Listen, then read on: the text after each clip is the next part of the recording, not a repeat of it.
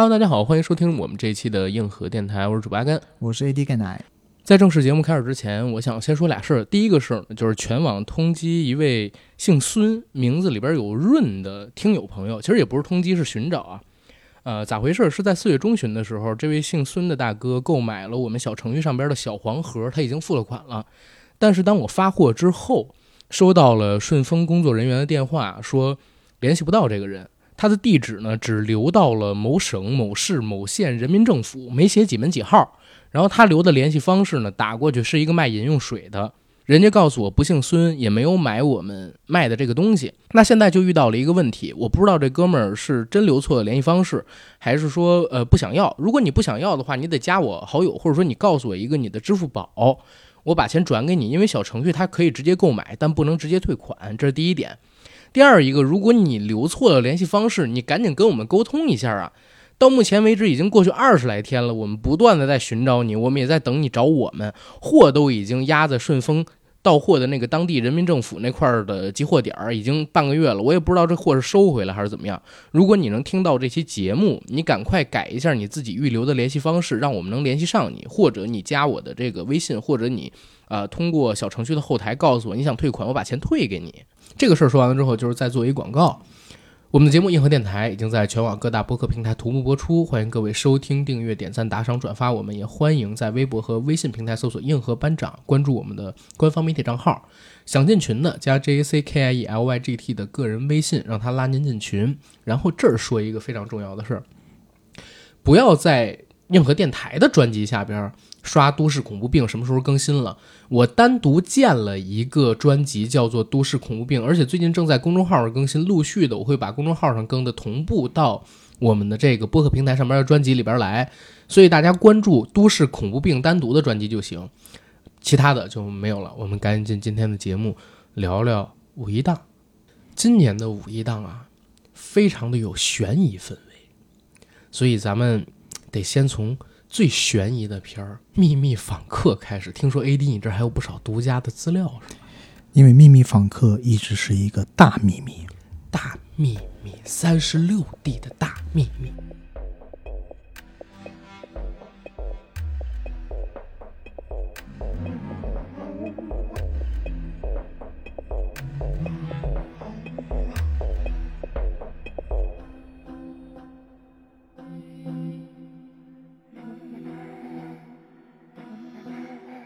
今天就让 A D 来给大家揭个秘啊，咱聊聊《秘密访客》，这可能是咱今儿主聊，其他电影可能都是代聊或者说陪聊，是吧？《秘密访客》这事儿折腾我跟 A D 太久了，嗯，对吧？是的，我们从四月中旬就开始被这片折腾，是吧？折磨，折磨。当时是我们帮那个 IMAX 做那个《秘密访客》的节目，然后当时呢。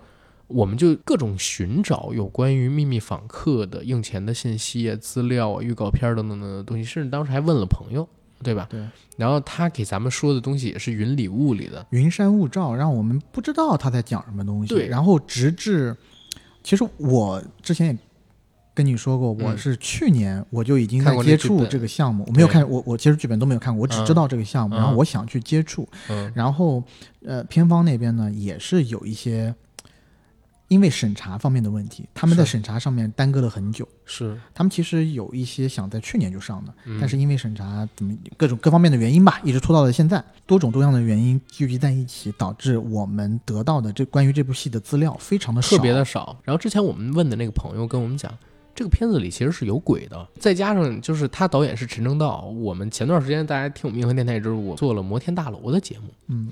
然后之前呢，我们俩也都挺喜欢密那个记忆大师、催眠大师、大师，对，包括他那个《盛夏光年》，其实我也挺喜欢的。张子枫那个《盛夏未来》，大家也期待一下啊。然后我我其实觉得这部戏陈正道来做，又是一个悬疑类型的，应该会很不错。再一看他的主创，你说郭富城，咱咱不说了是吧？是大家都清楚，影帝天王。而之后呢，还有什么？啊，张子枫、荣梓杉、徐伟宁，这也都是在悬疑类型片里边贡献过非常精彩演出的。段奕宏，段奕宏，对，段奕宏跟徐伟宁之前两个人还做过《记忆大师》，荣梓杉《隐秘的角落》，张子枫的话之前还有《唐人街探案》。唐人街探案，对，全员狠人的这么一部片子，可是到最后做成现在这个样子，是实在太让人大跌眼镜了。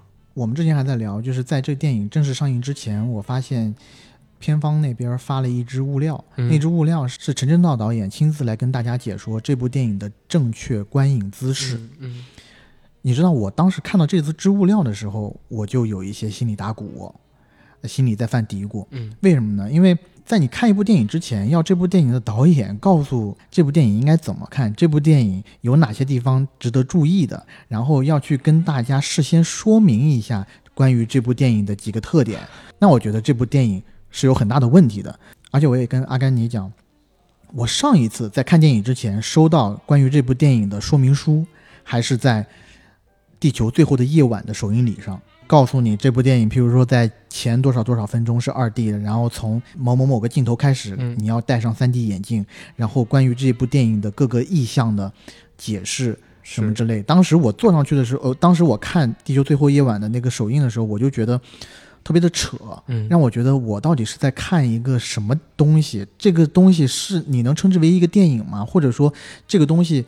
它更应该出现在艺术展览馆馆里，嗯是一个艺术装置之类的东西。嗯嗯对吧？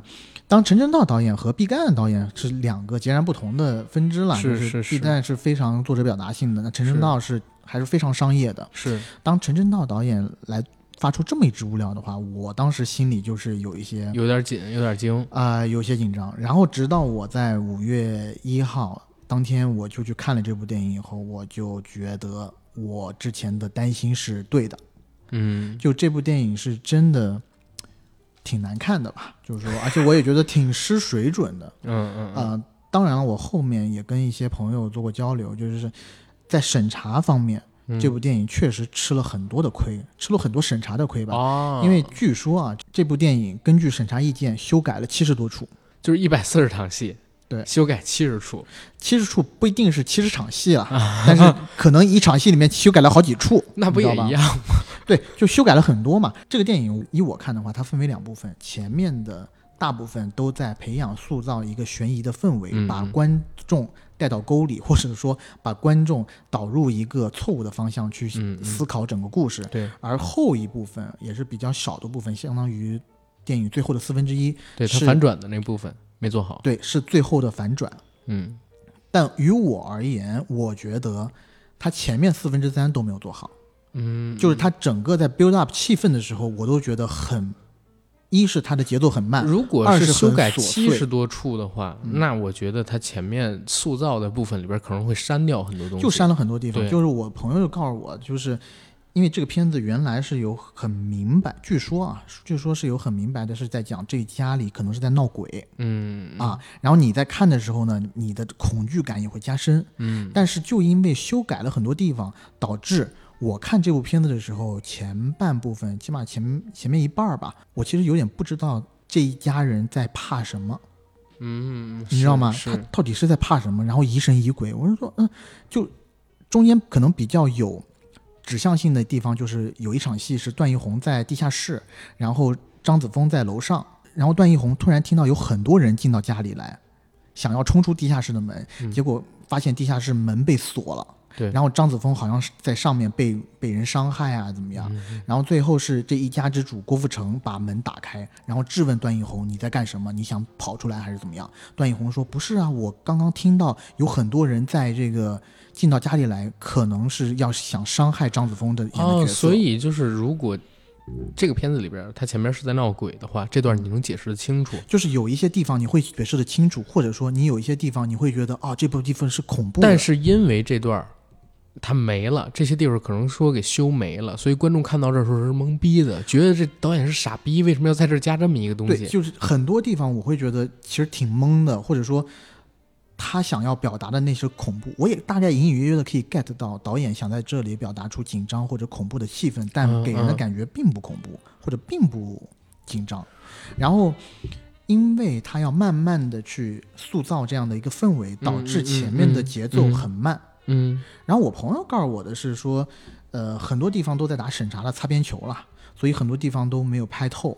比如说，这个郭富城演的角色，其实他是一个 gay，嗯，他有一个摄影师的男朋友，然后这个摄影师的男朋友没有办法跟他在一起，哦，啊，他然然后比如说鬼这部分，比如说未成年霸凌，包括张子枫的角色，我其实觉得有那么一两场戏，呃，张子枫的角色可能有一点点在引诱段奕宏演的角色的意味，是那肯定也是但其实这个肯定拍不了嘛，对对吧？其实，在我的感觉上，他前半部分拍的非常支离破碎，而且很慢，节奏非常慢，嗯嗯导致我在的那一场有一些观众是提前退场了的，就不知道在看什么。我、靠，啊，然后还有一个很大的问题就是最后的反转，很大程度上是全靠嘴上在说的，而不是用视听交代，就成了像说明书一样的东西。嗯，这个东西呢，在小说上呈现是不成问题的，但是落到电影里就成了问题了，对吧？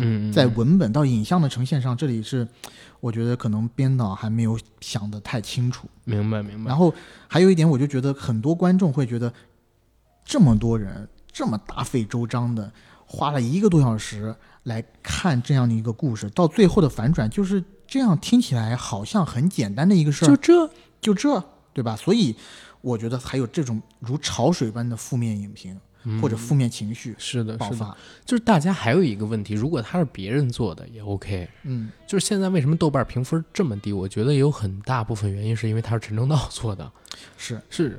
对他之前做过几个爆款，尤其去年的《摩天大楼》真的是悬疑爆款类的电视剧，虽然没有《剧王》《隐秘的角落》这么牛逼啊，但是呢，这个《摩天大楼》其实是收获了很高的评价，让大家很期待陈正道他接下来会做一个什么类型的剧。然后这个片子它的主创预热了这么久，大家其实都是期待值被拉满的。对，当这个片子最后这个呈现的时候，都是要骂街的。是，然后包括我我的有一些朋友提出的疑问就是，他看不懂这个啊导演最想表达的是什么，就是是这部电影的中心思想。我们说我们做阅读理解的话，要有中心思想，嗯嗯这部电影的中心思想是什么？其实他看不出来，嗯，而我看的时候，我反而觉得可能这是导演是不是想要表达的东西太多了，导致中心思想非常的分散。嗯，就譬如说，每个角色单拎出来都有的讲，我们要不要给大家剧透一下这个故事你可以大概是说你可以剧什么东西？透的透的。大致上前面一个小时都在跟你说，这是一个非常令人羡慕的家庭，爸爸是郭富城，妈妈是徐伟宁，然后有一双子女张子枫和荣子山。这一个家庭呢，然后住着特别漂亮、特别华丽的大房子，但这个家庭里面的地下室住着一个很奇怪的、跟这个家庭格格不入的人，好像是像一个犯人一样的角色。其实前十几分钟很像寄生虫。是段奕宏，对，对就非常像寄生虫。然后呢，在这个饭桌上，郭富城经常会提醒这个段奕宏，就说你什么时候去自首。然后嗯段奕宏总是说，哎，这个时机还不到，或者说以各种各样的原因推诿。嗯嗯，在这五个人的相处过程当中，这个家庭发生了各种各样的奇怪的事情。就像我刚刚说的，哎，门突然被锁起来，然后你看起来好像妈妈不喜欢这个儿子，这个女儿嗯很讨厌父亲，反而喜欢这个段奕宏演的这个陌生人的角色要多过喜欢父亲的角色，而父亲和妈妈之间的冲突也很足，妈妈一直想要在抱怨着什么，就是这一家人的关系都非常的奇怪，非常的拧巴，然后在最后的反转，导演会告诉你这一家人到底是怎么回事，就是这一家人其实都是拼凑来的。荣子山演的角色，并不是郭富城的儿子，郭富城的儿子已经在一场车祸事件中死了，而这场车祸的原因是因为荣子山演的这个角色在一辆校车上被校园霸凌，嗯这一群校园的小霸王呢，就让荣子山这个角色要去让这个校车司机去帮他系鞋带。那校车司机呢，就把这个车停在了一边，然后下车去给这个荣子山系鞋带。在这个过程当中，有一辆沙土车撞上了这辆校车，然后校车翻下了山崖，校车上的小孩基本上都死的死，伤的伤。嗯郭富城的这个亲生儿子，也就是在这个校车上，他是霸凌的这个小霸王的核心成员。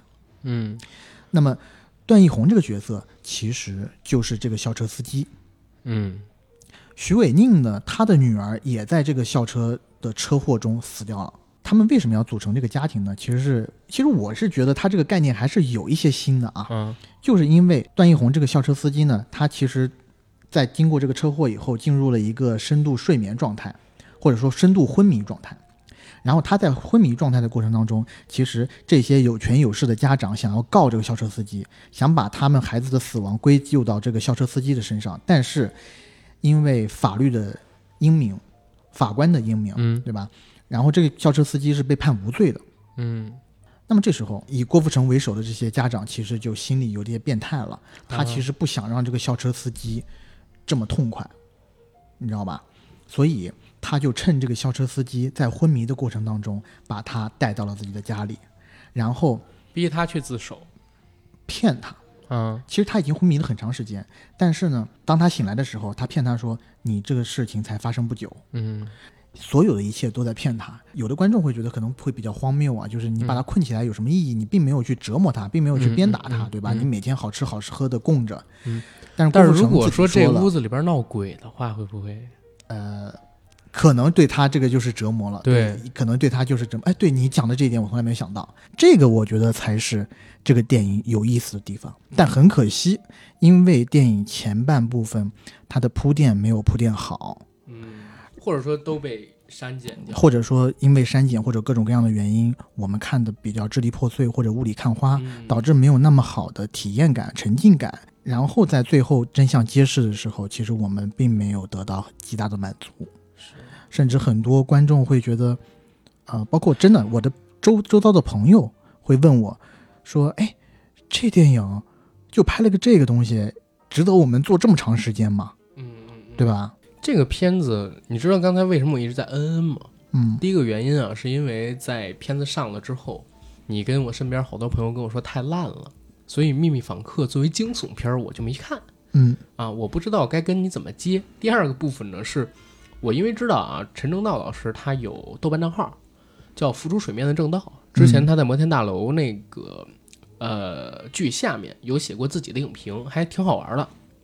我又打开了豆瓣儿，说看看陈正道老师有没有给自己这部片子写。结果我看到了咱俩那朋友嗯，他写的一个影评，一位老师啊，一个老师，嗯你能跟他要来他写的这个影评的授权吗？应该没什么问题。那我就聊一下他写的东西，因为他应该是知道片子原貌的人。是，他打了四颗星，就是八分儿。然后他写，在探讨剧情之前，我想先将几个人物捋清。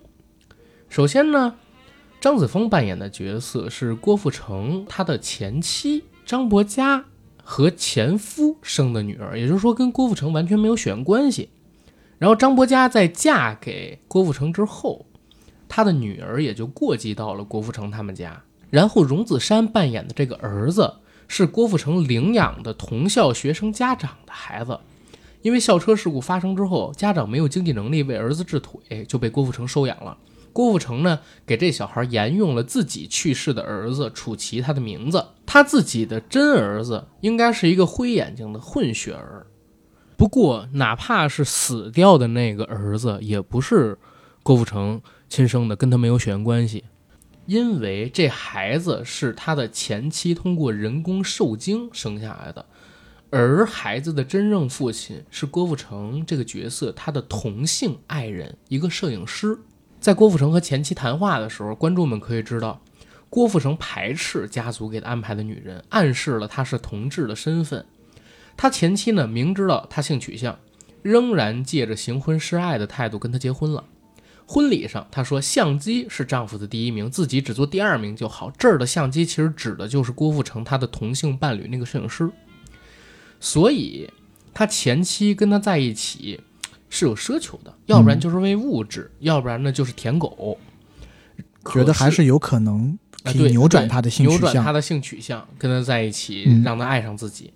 但是呢，这一切都随着他们俩的孩子生下来。这一幕记得特别清楚，就是郭富城在婚礼上告诉他的前妻，要不然我们两个一起去纽约嗯生个孩子吧。嗯，然后这个前妻当时你可以看见他的眼睛中闪烁着光芒，特别开心。嗯结果到了纽约以后，郭富城把他领进了一家特别先进的一科诊所，啊，然后就是要让他做人工受精那时候，他的前妻眼里的光芒都暗淡了下来。是，但是后面才是更崩塌的事儿，就是她发现原来自己试管婴儿生下来的孩子不是她跟丈夫精子卵子的结合，那精子是丈夫已经死去的同性摄影师的精子。然后内地版在这一块的时候就处理掉了。张子枫扮演的那个女儿和混血的这个儿子，其实都继承了双方家长的特点，一个喜欢画画，这是随前妻；还有一个喜欢摄影，就随他那个摄影师的同性爱人。然后郭富城扮演的这个角色很善于寻找替代品，他先用试管婴儿的方式，把儿子和相机书房作为已经去世的自己那个同性爱侣的替代品，让失去赡养费专门找下家的新太太，就是徐伟宁扮演的那个角色来做前妻的替代品，让新儿子呢用自己以前老儿子的名字。也是代替他儿子的做法，都是他自己给自己疗伤的那么。他其实是有精神方面，我自己觉得是有缺陷的。但是呢，他可以接受自己儿子的替代品，却不能接受和前妻很相似的那个女儿。所以这中间呢，就是你会发现他对他女儿的爱好漠不关心。哎，反过来看，女儿从他继父这儿得不到父爱，所以呢，就会对。呃，同样年龄或者说跟父继父年龄差不多的那个校车司机段奕宏扮演的那个角色有爱慕，有迷恋，因为后者是欣赏他的，也关心他的，是的，所以他就用各种极端的方式，哎，然后去引起段奕宏的注意，比如说烫伤自己的脚，比如说制造脚步声。但是这儿有一个非常有意思的点是，大希特老师写的说。就是他中间有一个是梦游，对，梦游是真正的鬼上身，是被死去的楚奇上了身。但这个在我们看电影的时候是完全没有 get 到，是没有的。嗯，但是他虽然做了这么多啊，都没有得到他想要的那种段奕宏的男女之爱的回应，所以结尾他想弑父，想要摆脱这种父权下自己对这种男人他的向往。嗯，他要通过这一段和自己的过去割席。呃，你用这个去回看整个故事的话，是不是就觉得他剧本的利益跟情节会变得通顺很多？你会觉得他拔高了很多个层次。对对，就是他最后讲的是因为缺少父爱，所以想要勾引段奕宏，因为想勾引段奕宏，然后做了好多就是神神鬼鬼的事儿。可是除了他自己做出来这些神神鬼鬼的事儿之外，这屋子里边其实是有真正的鬼的，嗯，对吧？段奕宏没有给他想要答案，中间又经历一系列反转。他通过刺伤继父，完成类似弑父一样的壮举，和过去的自己割席，摆脱对这种父权的向往，或者说父爱的向往。就是你从这一下，我操，好像这整个故事确实值八分，对吧？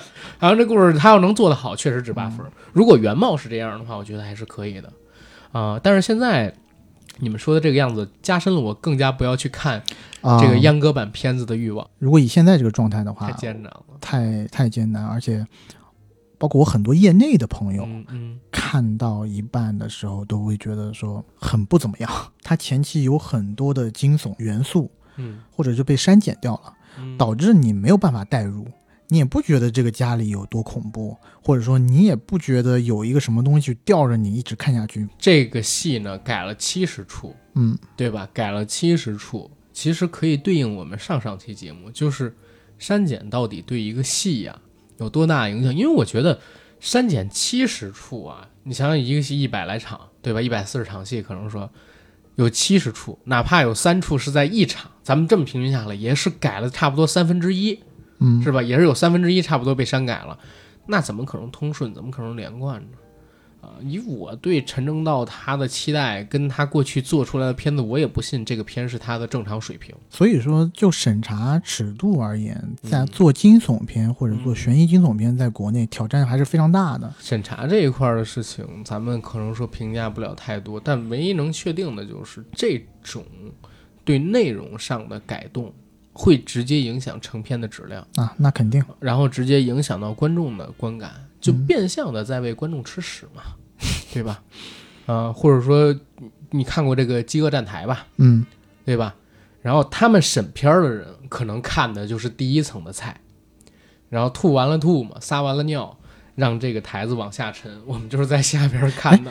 你知道，你刚刚说《饥饿站台》，其实是我们录这节目开始，我们不是还想。讲其他的一个剧嘛，对吧？就是那个西班牙的那个悬疑剧《无罪之罪》。嗯，就其实近几年西班牙语市场上，或者说是西班西班牙语的电影悬疑类型特别强。对，以保罗为首，是就是只是保罗呢？不是啊，悬疑悬疑站台是不是西班牙语的？不是，饥饿站台是西班牙的啊。但是饥饿站台的概念，如果我没记错，它其实是来自于维伦纽瓦的下一层。嗯，对吧？一群人在一个桌子上面吃东西，都是在吃肉。有一女的不吃，然后旁边有那个陪侍在给他们端茶递水，时刻准备着给他们换东西。然后镜头刚一开场的时候，他们还在给这些人打理身上的灰尘，就是你不知道为什么。结果这群人吃着吃着，砰一下坠落下去一层，赶快又拿着新鲜的东西给他们去换，把他们吃完了的换下来，把那些新的食物放上去，然后替他们整理身上的灰尘。刚整理没多大会儿，砰又往下坠了一层。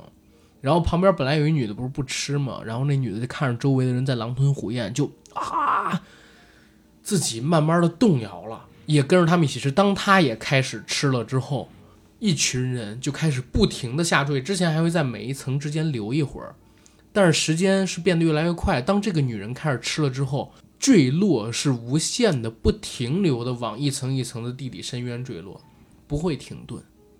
然后最后那个片子的结尾是。领班儿就是给他们打扫衣服，然后给他们送食物的那个人看着表，就这么一个叫下一层的东西。嗯，啊，它概念其实是来自于这儿嘛，不是说？这个这个我倒是不太清楚。你可以看着下一层是零九年的一个短片，很棒。但是之前我有看过一个叫《黑暗面》的电影，你看过吧？他那个也是哥伦比亚和西班牙合拍的，也是西班牙语的东西。会不会是越是小市场，他越需要这种？其实。他这个倾向和那个台湾最近的倾向也有点不谋而合。家庭片什么的，家庭悬疑片。对，因为悬疑片是可以小成本做出大效果的东西。对，其实我我觉得台湾片现在还有情奇情片，嗯，类似《血观音》那种，啊，就最近几年也多了不少。但是你说香港最近反而没有了，以前他们好多奇情片。香港也要北上啊啊。是对吧？香港现在的市场就是在大大陆啊，香港片市场。我前两天看尔冬升做了一个香港本地的一个访谈，嗯，呃，用粤语讲的，我就不学了，好多人都批评我 粤语说的太差。他说现在纯香港片已经不能超过五百万了，你让他去投，你他我是傻子吗？他直接他是用粤语啊，好像是 TVB 的一个访谈吧，还是怎么样？他直接说的，就直接说明了这个问题。现在你用五百万。或者说超过五百万的这么一水平去制作一部电影，放在只在只放在香港上，那可能都是要赔钱的，都是收不回来成本的。那不到五百万的，你想想是什么片子？对，就是可能都是树大招风吧。对，香港片子怎么说呢？它的市场其实之前也是，之前最大的市场就是台湾嘛。对，还有东南亚，可是之前就新千年之后就全没了。对，东南亚最近的。他们自己本土的是内容也起来了呀，对对对，还有好莱坞也进来了。对，当然确实有一部分原因是香港自己市场的这些创作力的减退了。是是是，嗯，但这个跟我们聊的呃就没太大关系了啊，还是回到这个秘密访客这个这边来。对，但是你看咱刚才说那个看不见的客人跟嗯秘密访客也好，还有这个陈正道老师之前做的几部作品也好，他其实都特别证明一个事儿，就是剧本。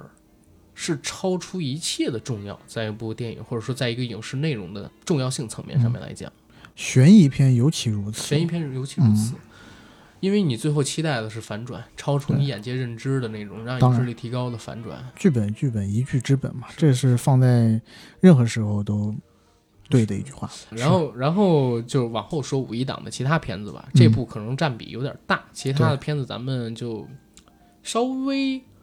快一点过是秘密访客，你打几分？我打三分，三分还是三星？三分，三分，三分，因为我很不喜欢这个电影。哦，OK，OK，哎，那你觉得就是如果刚才咱们那些东西都能成型的话，它原貌是那样的话，你能打几分？那我肯定可以打到一个。至少七分，对对对，我也觉得差不多是这么。真的有点恨铁不成钢，就觉得这不应该是陈正道的水准吧？现在豆瓣短评上边的第一名是什么他妈烂片儿？这么一个强的阵容，期待值都被拉满了，然后给我们就吃这，这真的是豆瓣短评第一名，裤子都脱了，给我看这个。是的，就三秒，好。那《秘密访客》我们就先说到这，再说其他的片子。希望有生之年能出个导剪版什么的啊，就走个海外发行，没准就看到了。那不可能的，你妄想。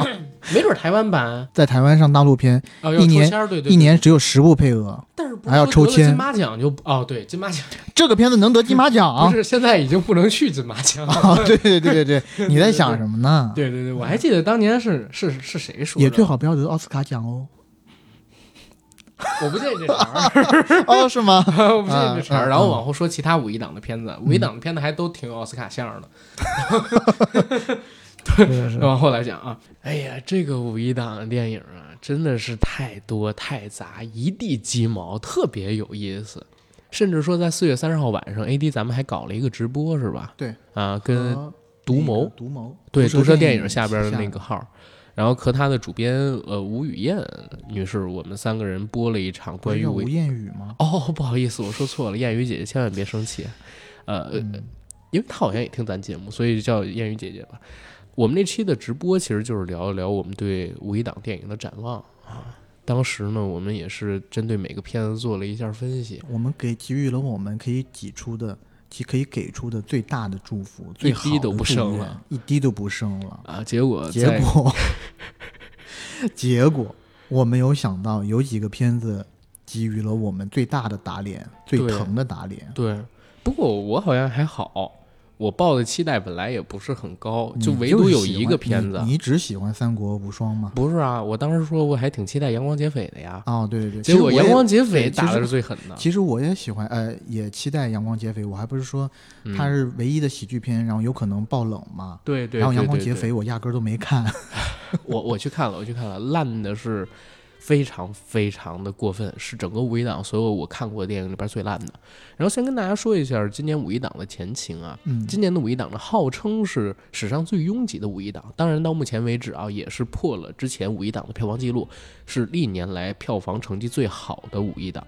在四月中旬的时候，其实定档这次五一档的片子有多达十五部，后来在二十七号、二十八号左右有两部撤档了，所以最终定档要在五一期间上映的一共是十三部电对影。，那两部撤档的片子，我们觉得我们也可以提一下，一啊部是英皇的《古董局中局》哦。啊，还有一部是是《世间有他》，分别有哦几个导演段落式电影的故事，拼盘电影。对，那易烊俩片子讨的挺好，我觉得。啊，有易烊千玺啊，世间世间有他的那个演员阵容非常强大，是吗？哎呦，我没易关注。烊千玺、周迅，然后呃郑秀文，冯那岂不是一部白弑神令级别的大片啊？啊？那是啊，导演分别是李少红、张艾嘉和嗯嗯陈冲。哦，哎呦，那可能是感觉你的婚礼它的预热人数太高了，所以调了一下，躲了一下。我觉得，因为这两部片子就很奇怪，嗯在在一两个月前，其实很多五一档的电影就开始预热了嘛，包括宣传什么的。但这两部电影呢，就完全没有消息。啊，古董局中局有的，哦，还是有一点的。古董局中局那他就是逃了。对，他是逃档。然后你说的那一部，时间有他很少。时间对，他是没看到有任何宣传的东西。古董局中局好像我在去年年底、今年年初，每次去电影院的时候，在片子正式放映之前，还都有古董局中局的预告。其实我刚查了一下，时间有他嗯。在三月一号的时候也发布了一支定档预告。是，啊，但是定档之后就是就没有了，就其他的那些物料都没有。我觉得这两部电影跟我们之前聊的那些啊赦免肯定都没什么关系，嗯，应该是要逃档，可能是因为票房预期的问题。可能他们判断在呃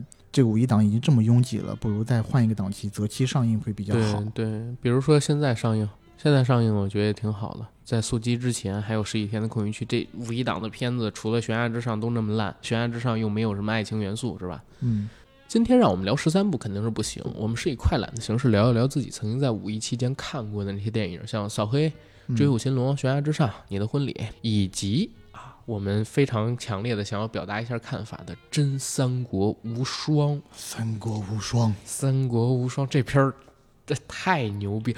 我在看完之后第一时间，你知道吗？我在所有的微信群里边，我都发推荐。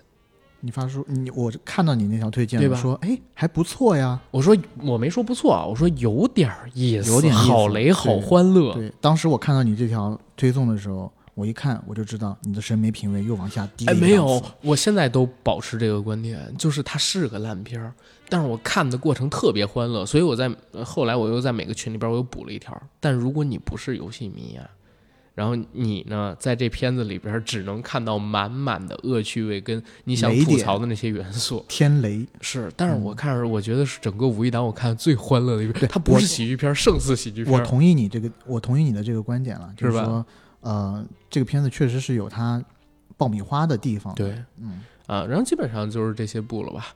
还有什么？哦，有还有一部《阳光劫匪》，这可能是整个五一档期间报的期望值，我自己啊觉得最高，但是看完之后打脸最疼的是整个五一档我看过所有片子里边最烂的一部，是是实打实的烂。我从来没想到过李玉能做成这么一个片子。我现在觉有点觉得，就是马丽离开了沈腾，嗯，其实有一点像票房毒药一样。其实，但它不是票房毒药，而是它选片不太好。选片的眼光不太好，，对，选的都是一些烂片。选片眼光有点差。不过那都是后话了，咱们按照五一档的票房成绩这么来聊，好吧？可以，啊，五一档票房最高的是《你的婚礼》，你的婚礼。咱先聊这部，嗯，怎么样？我说实实在话，嗯我说一句实在话，我觉得还行，啊，就是因为我看过这个原版的这个、呃韩版韩版，然后呢，我也知道它大概是个什么样的故事，嗯嗯，就是一部舔狗史诗嘛，对，然后是大量的那种，呃，我觉得这个有一点点可以归结到普信男 上面去，就是普信男自己被自己感动嘛。然后我之前还跟朋友聊，就是说他这种例子，就是电影里面叙述的这种例子，我觉得在我们现实生活中也屡见不鲜，真的假的？就是爱一个人爱十几年，舔的无微不至这种，就舔的无微不至，甚至说那个女生一点都不爱他，到十几年我觉得有点夸张啊，但几年的时间我在在我身边我亲历过啊，不是啊我亲历过，我亲自见证过有那么一两个，我以为只有我一，个呢，原来这么多原来你就是这样的痴情汉子啊！那倒也不是。总之，你的婚礼这片子，我是在几号？我应该是五月四号左右时候去看的。嗯然后我看了这个片子啊，我当时你还记得吗？咱们在预热那期节目，包括在那个四月三十号的时候，说我中间有问过已经看过片儿的朋友，他们跟我说跟《宠爱》嗯，就是一九年年底陈伟霆、钟楚曦他们做的那部拼盘电影《宠爱》的质量差不多。对，但是呢，我自己看完了之后认为，我觉得它还不如《宠爱》。还不如宠爱。对我觉得大家哭的点是在哪儿？就是编剧他做了好多鸡汤文金句在这部片子里边儿，然后每隔几分钟就通过角色的嘴给你念出来。嗯这些金句是感动你的地方，就是你自己会通过这些金句带入进去。尤其是，嗯，我觉得啊，有有一个事儿我得说，在上映之前，咱俩有聊过这片子为什么会有这么多人点了关注、点了想看，嗯。是因为两个点，第一是在基本上今年二月份之后，市面上面就没有一个比较好的爱情片，或者说都没有什么爱情元素，然后咖位比较大的片子。再往回说的话，应该是去年的那一部《我在时间尽头等你。我没看》啊，七夕的那部。那部要如果跟这部比的话，我觉得那部更烂。哦，好吧，那部我也没看。那你就想，市场上面已经饥渴了这么久了，甚至连今年的情人节，小情侣们都没有碰到一部爱情片儿，所以五一档这个档期让他挑的真的是天时地利人和全占尽了，对对吧？尤其嗯我们也知道啊，前面还有几个月就是大哭片儿在那儿排着，嗯，大家确实需要这么一部。第二就是我也是经你提醒才知道，原来许光汉现在有这么大的票房号召力。我在看这片子之前，我靠，我看到想看人数的时候，我都惊了，一百多万一，百多万。我说是不是因为现在猫眼里边有光线的持股搞的？这片子不是光线的吗？对。但是很多人跟我讲不是，就是许光汉有这么大的票房号召力。对，而且制片方特别聪明。然后因为嗯我其实认识制片方大哥，是，去年的时候我就跟他们聊过，这部片子其实拍的成本非常低啊。对呀因为他们签许光汉的时候，许光汉的那部《想见你》还没有在国内火哦，他们是一九年就签了，但是《想见你》是二零年初，因为疫情那段时间才火的嘛，所以特别便宜，整部片子四五千万以下吧，我觉得差不多四五千就万。就是这个数，对就是这个数。对，差不多对，然后现在你看票房这么高，赚个一个多亿。太赚了。对。我我说的是分到那个制片方手里啊一个多亿，而不是说这个整票房啊分到光线手里，啊！对，光线从制片方那边应该是整体哦我操，现在可能都不是一个多亿了，现在它还会涨呢。对七八亿总票房，我觉得嗯可能是有戏的，那没准能到手里边俩亿。其实，在这那部戏里头，我觉得许光汉的表演是要吊打那个吴若男。那当然，哎，是叫吴若男吗？呃，张若楠啊，张如果你你有看过张若楠之前演的两部洛洛导演导的电影的话，嗯你就会觉得这部《你的婚礼》是上品，是佳片。在他自己的体系里，这已经是佳片了，洛洛导演之前导过两部，一部悲伤逆流成河》这个这个电影呢，张若楠在里头是演个配角，嗯嗯嗯，然后还有另外一部是他演主角的，叫《如果声音不记得》。如果声音不记得呢，是去年年底的时候，十二月四号在国内上映的。当时呢，票房也还不错。我去电影院看了啊，然后呢，我吐着出来了，太垃圾了那个电影。嗯，就是他讲的是什么？讲的是一个还是讲的有点科幻的故事。男主角是个外星人。啊，具体情节我都已经有点忘了，但我都没看。但但主呃，大概意思就是这个外这个外星人呢，他想要回到呃他的母星，但是呢，他又和他又在这个回到母亲的这个档口呢，和这个女孩子恋爱了啊。然后不好意思，我真的忘了这个剧情了，因为我的所有的大脑细胞都在抗拒这部电影的剧情，嗯嗯嗯，因为太恶心了。如果跟这两部电影比起来的话，我觉得。你的婚礼是真的是不错的，还是大师级的作品。嗯啊，但是仅限于跟这两部电影相媲美啊。是，但是许光汉在里头的演技，我觉得是可圈可点、可圈可点的。我自己会认为，就是许光汉有一个特质。我在看了他这次你的婚礼之后，我更加深了我自己这个评判是啥？他不是那种传统意义上特别帅的我们认识当中的帅哥，但是他有一种特别阳光的感觉，而且他有一种憨憨的忠诚感。是你知道我自己看电影的时候，其实我对演员的口音是很敏感的，是包括张震，嗯他在一些电影里头出现，然后带着台湾口音来讲话的话，我其实会让我觉得很出戏。对。许光汉其实也有同样的毛病，他其实也有这种口音的问题。但是我不知道为什么，但是这个比较不是把张震和许光汉的演技做比较，但是我就觉得他这个人整体的形象而言，会让我很带入这个故事。没错，我觉得他就很 match 这个主人公的形象，让我忘记了他的口音其实是和呃那个大陆这边是有一定区隔的。但是。他这部戏因为是在厦门拍的，对吧？嗯，所以其实你也有一定的可以，你可以往往回说，因为他的这个福建福建区域，呃，其实跟台湾口音比较像，也是讲闽南语的。是的，是的。我自己真的是觉得许光汉这个人物能让你产生幸福感，嗯，而且尤其他在《想见你》里边扮演的角色跟这个人设是有点贴近的，也是一个舔狗，舔了好多年，忠诚的爱一个人的舔狗，对吧？在这片子里边就是卖许光汉他一个人。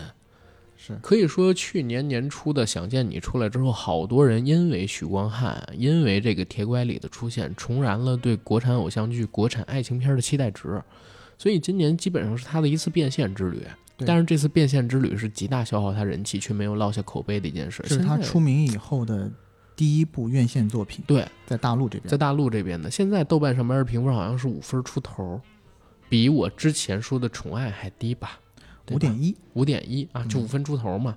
然后你的婚礼，我自己看了之后，我会觉得这个片子通篇讲的故事都是他妈狗屎。首先，在我身边真没有这样的人，嗯，就是一辈子，我不能说一辈，就是十几年的时间里边，舔到无微不至的去惦记着那个初恋的这个事儿。其实我会感觉这片子为什么很多人，包括在抖音上边有人说，哎呀，太好哭了呀。然后想起了自己如何如何感动你的就是你自己，你不用怀疑，他不是因为这片子。没错，我先讲一下故事剧情，大概就是就说这个男主角一直喜欢一个女生，为这个女生干了很多很多的事情，放弃了很多很多的事情，然后他们在经过十几年的人群中的呃漂泊错过之后，终于在近似到最后的一个阶段的时候，他们有短暂的在一起过一段时间，但是又因为最后男主角。之前因为爱情放弃了很多他在事业上和学业上成功的机会，嗯，而导致他的人生过得不太尽如人意，而女孩子一直处于一种上升的状态。他们好了以后，女孩子因为一个机会可以到意大利去留学，而男的呢，因为事业发展的不不太好，只能留在厦门本地去做一个健身房的教练。嗯，然后在这个档口，他们只能分开，对吧？因为可以想见的。一段异国恋，而且两人的呃眼见事业发展会越来越悬殊，是的，这样的爱情肯定是不被大多数人所看好的嘛。嗯嗯，又转眼过了几年，嗯，到了这个女孩子结婚的时候，这个男的冲到这个女孩子的婚礼上，大家觉得他会去抢婚，但其实并没有，因为他想通了很多事情。他在这个婚礼的后台找女孩子，最后见了一面，对着她讲了一些感人肺腑的。告白，嗯，然后最后一句话是：“今天我们这十五年的故事终于结束了。”大概类似是这样的意思、嗯嗯啊。然后在这个电影结束的时候，我的这个同伴啊，就跟我一起看电影的这个女生呢，就哭得泪如雨下吧，而且是泣不成声，嗯整个人就在椅子上抖了起来。出了电影院，我去跟他在沟通，我说：“哎，你到底刚刚到底是因为哪个情节哭了？你到底是因为男主角、女主角，还是因为他们中间产生的这个事情哭？”他就说都没有。其实他想到的是跟自己的前男友一段五年、将近六年的感情，最终并没有修成正果。而修成没有修成正果的原因，也是因为这个男生想要去另外一个城市发展，而这个嗯女生没有办法去跟他去到另外一个城市。明白啊，这个很正常啊，有很多人都自己把自己。呃，人生的或者说事业上的不成功，归结于自己对某一段感情恋恋不忘，因为这段感情付出了什么，错过了什么，选择放弃了什么。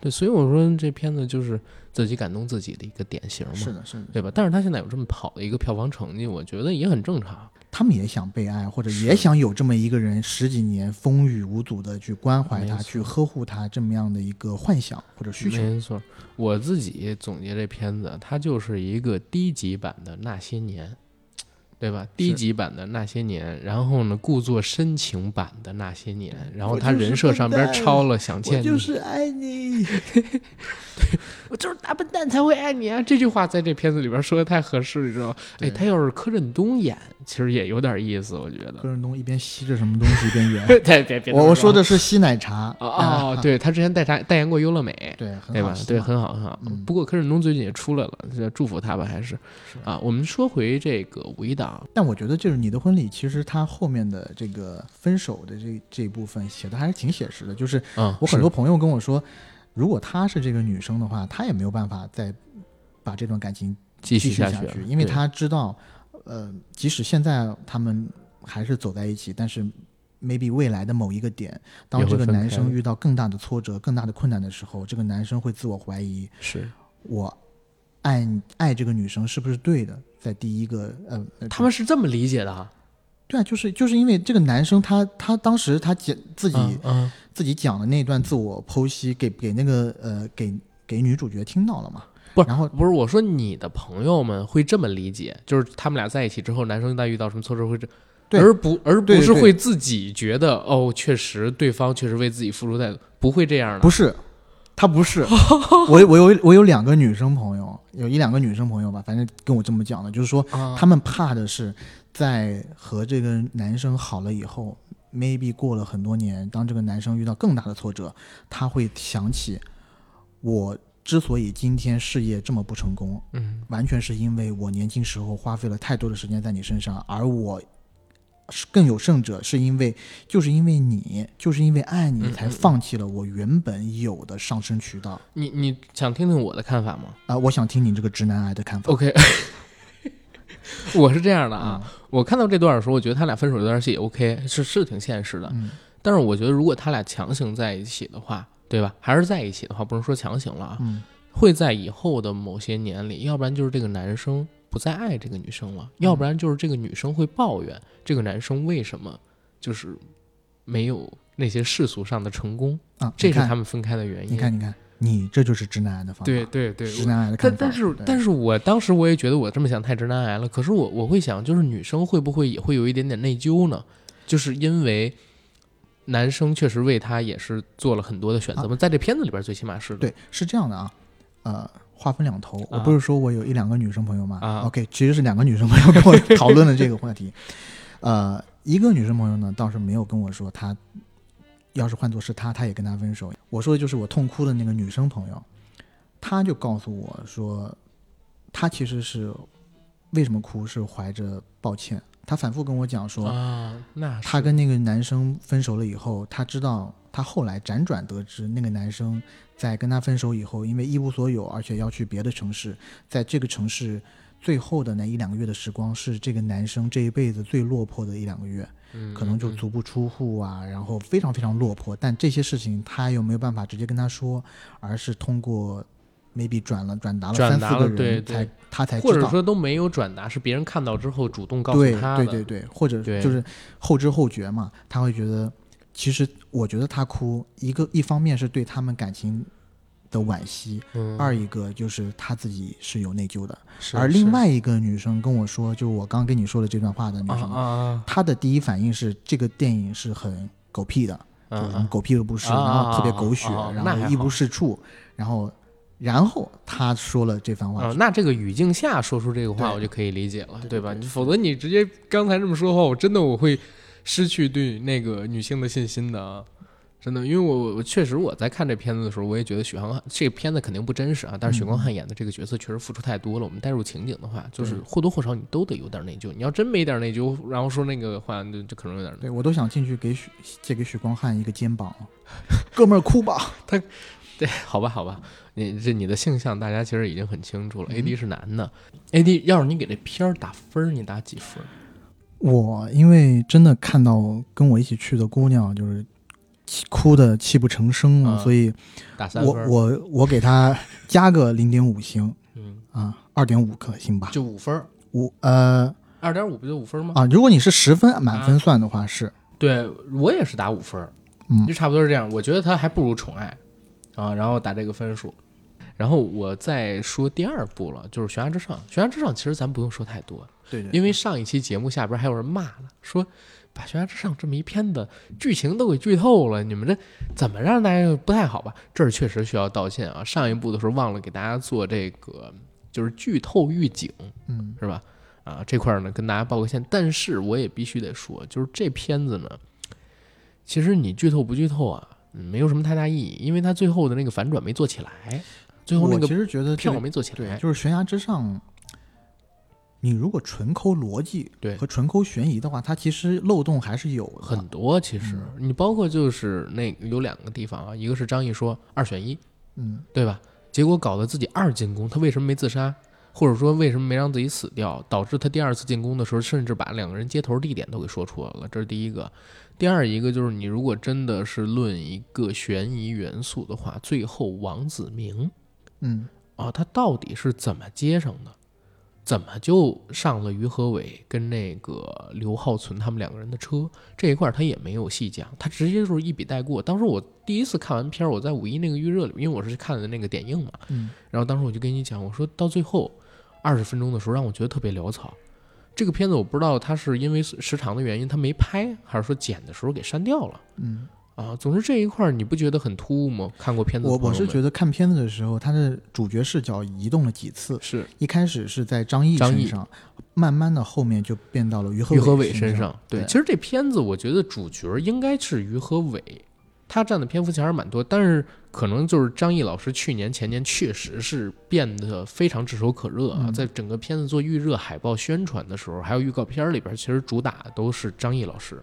然后还有一个，在它正式上映之前，我就跟你聊过的问题，就是这个片子捧刘浩存的这个这个态度非常的明显，他那条线有很多东西都是多余的。对对，其实我觉得刘浩存和秦海璐演那个角色可以合并，对可以合并一下，而且秦海璐演的是真不错，因为秦海璐到最后也没有死啊，是对吧？估计的等着孩子。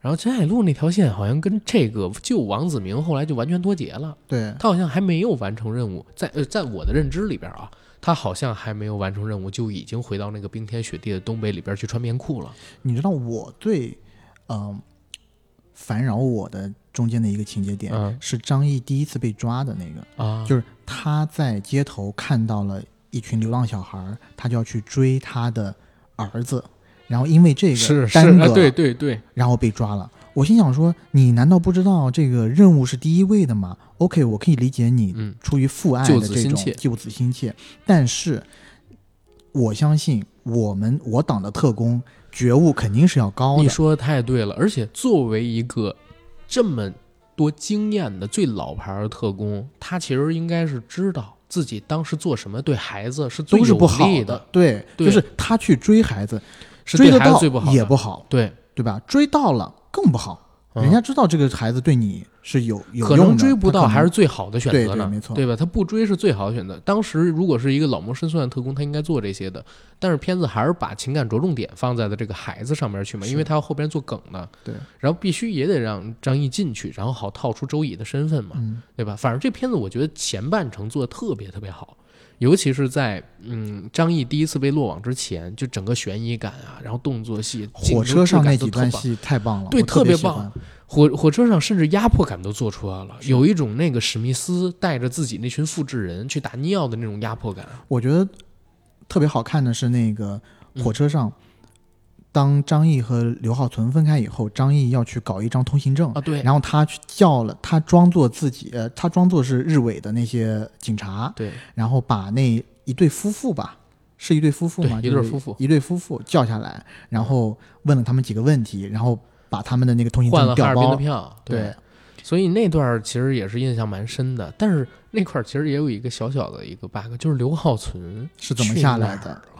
嗯，对吧？他出怎么出的那个车不是，就是刘浩存为什么明明是在这边排队，突然之间去到另外一面，导致他得逃出去？其实这个细节我都已经有已经有点记不清了。嗯，但是刘浩存和张译在那个洗手间里面和那个人打的那段镜头，我还是挺喜欢的，嗯因为最后是刘浩存是用那种是用那种综合格斗里面那种绞杀把他把那个人弄死的嘛，是？是是，作为女性的话，她体能肯定没有嗯男性那么强，所以在这个片子做动作设计的时候，他用了很多缠技，还用了很多武器。他比如说用线、用绳儿，对对对，对吧？最后是把那人给勒死的，勒死的给弄的。然后这片动作戏其实挺精彩的，不过说实话，我我觉得后边虽然有问题，但是瑕不掩瑜。就是张艺谋老师他做这种类型片儿，对现在商业片导演还是降维打击，对吧？我们不，我们都刨开所有技术性的原因不谈，就整个情节流畅，对吧？虽然他后边有草率的地方，但整个情节流畅，我觉得都是碾压之势。对现在的导演，可以说是风声之后在院线里看到的最好的中国大陆产的谍对战片。就是《卧虎藏龙》之后最好的英雄片是英雄嘛，对吧？嗯，这话没有任何的毛病。悬崖之上你打几颗？悬崖之上，因为是这样啊，我带我爸妈去看了，然后老人家看的特别喜欢。对。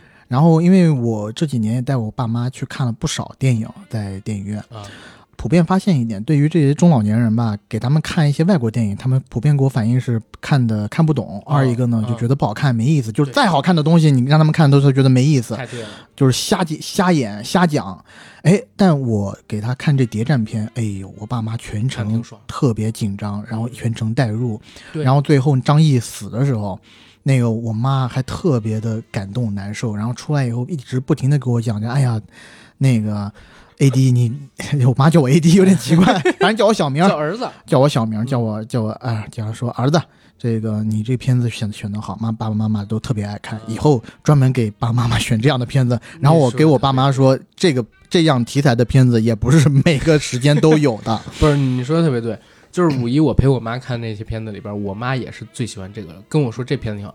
我跟我妈去电影院里边看，都是看国产片儿，嗯，然后我妈给我反馈最好的两个片子，我我可以告诉你是哪两部，嗯一部是郭德纲老师的《祖宗十九代啊，》，哎，我妈看的笑的前仰后合啊，那你在旁边有笑吗？我没有很尴尬，你知道吗？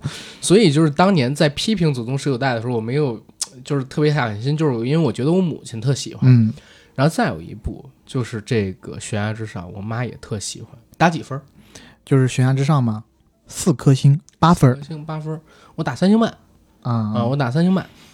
好，那再进下一部片子，嗯我我必须得聊我自己就是觉得最欢乐的一个片子，《真三国无双》，我看了两遍，一遍是在电影院看的，一遍是昨天晚上它上线了。哎，这儿也得说，一个礼拜就上线流媒体，嗯，然后这么大体量、三亿投资的片子，这也是一个壮举，对吧？不比阿修罗差。壮士断腕，何其壮哉！壮士断腕了吗？我感觉是壮士先断腕，然后给想找个地儿给自己接上。这片子在下沉市场可能卖的不错呢，上流媒体可能是个好选择。嗯，是，但反正他是赔本了，哎对，肯定是赔本赔的了底儿掉。这片子其实是一九年差不多就已经做完了，然后拖到现在才上，可能是片方也没太大的信心嘛。然后我在看《真三国无双》这片儿的时候，我有一个特别大胆的想法啊，嗯，它是个烂片儿没错，但是这个片儿好欢乐啊！我刚才不说吗？我说我看完这片儿之后，我觉得哎呦好雷，好欢乐。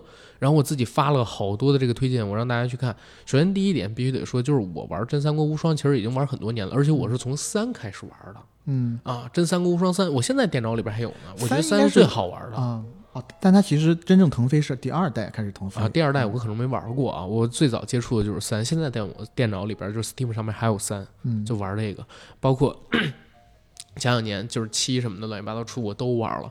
这个片子我在看之前我就知道，OK，它不是《三国演义》这本小说，哎，按照拍出来的这么一个电影，嗯，它是按着《真三国无双》这么一个游戏做出的这么一个电影，我是抱着这个期待去的。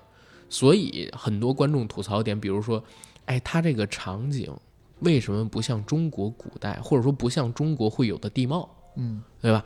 我我知道为什么，因为它还原的是游戏里边这个地貌，所以他才特地选景新西兰。恍惚间有一种是刘备、关羽、曹操去啊不，中土世界是对吗？刘备呃是恍惚中有那种感觉，就是刘备、关羽和张飞是护送戒指的人，要护送戒指给曹操，还不是袁绍，还是董卓 谁是的，是的，是的，尤其是开场那个千骑是吧？而且我开始看这片儿之前，我还抱了一个期待，就是我没打算看文戏，我就想看看动作戏，我想看割草，嗯。而我想看一刀九九九，我想看一刀就是砍进千军万马，几百个人飞起来，这个是里面是有的，是有的。但是其实看完之后，我觉得有点少，就是我我抱挺大期待去的，但最后他可能动作戏吧，真正开无双的是开场的前十分钟，嗯，还有尾部的二十分钟，大概是三十分钟，中间呢有两段五分钟到十分钟左右动作戏，总体三分之一贴近二分之一左右这么的一个商标，其他都是文戏。然后他拍了不少的典故，像什么青梅煮酒论英雄，嗯是吧？温酒转化雄，然后包括那个曹操宁肯我负天下人，不肯天下人负我，他确实都拍了，按照《三国演义》。因为时间线的原因，这片子里边呢只出现了吕布啊，还有二十来岁的刘备、关羽、曹操，呃，还有那个张飞，嗯，没有出现赵子龙之类的那些将军。但是我其实得说一个点啊，他这动作戏没做出打击感来，就是很儿戏，他是尽量的去仿了游戏里边一些镜头，但是不知道为什么就没有力度。我觉得其实跟动作设计有关系，就是它的镜头嗯啊什么的，其实就你像你刚刚说的，打击感都非常的弱，对，对像一拳就可以把，譬如说吕呃吕布出场，对，一挤就可以把大概几十个人或者几百号人打在空中，然后跳起来以后又在空中放闪电啊什么的，对，这个是跟游戏里面非常像。比较像，而且中间我看到古天乐他有几个动作，包括把那个方天画戟扛在肩上，嗯嗯嗯。然后把方天画戟弄弯，对，然后他有那个电电光出来，他也没有力量感出来嗯，啊、那段戏我看花絮了，看花絮的时候我就知道为什么做不出力量感了，因为在花絮里边，古天乐老师他就是举着一个软的胶皮棍的，然后在后边弄弯的。啊，对，这点就是我要讲的。我看这个电影的时候，我通篇有一种特别塑料的感觉。是吧？它的取景非常虽然去了新西兰，嗯，然后也很贵，嗯但是它的服装置景都非常粗糙。粗糙。他的服装包括那个铠甲都用来请人非常工的塑料，然后很像泡沫。用来请那个群演了，对群演有很多的外国人，这个我们都略下不表。但是我必须要啊，表一下这个表一下，表因为因为咋回事？我为什么说这片儿好雷好欢乐？就是我在电影院里边看的时候，有一个镜头，我以为我看错了，是在那个十八路军，然后他们去伐董卓的时候，嗯曹操那路军。明显的有一群外国人穿着中国古代的铠甲，骑在高头大马上向镜头走过，虽然只有两三秒，嗯但是我当时在电影院里边，我看到我惊了，但是我那个时候没敢信他是外国人。我说这么大一片子三亿多的，而且这么明显的历史性错误，不可能出来吧？特地我花了六块钱在那个爱奇艺上看了一下，结果真的是外国人。那一帧我暂停了，我立刻就截图，我发给 AD 又发朋友圈，我靠，我觉得这个可能是片方自有深意，他可能是想，维和部队他可能是想说，哎，在古代我们就有多民族融合，对吧？强悍 色目人，maybe 是色目人，maybe 是维吾尔族人，你你别闹了，我靠！在曹军里边有维吾尔族人，突厥人，好吗？我我真惊，那也不可能所有都是吧？操！我看到那几个老外的时候，啊，不是那几个老外，明显他最少一百个老外，他请去。我一想，哦，我知道这三个亿花在哪儿了。新西兰那边一天的人工也一百多美元呢，请人来做群演，比国内贵那么多。嗯，这点钱三亿多花出去还不容易吗？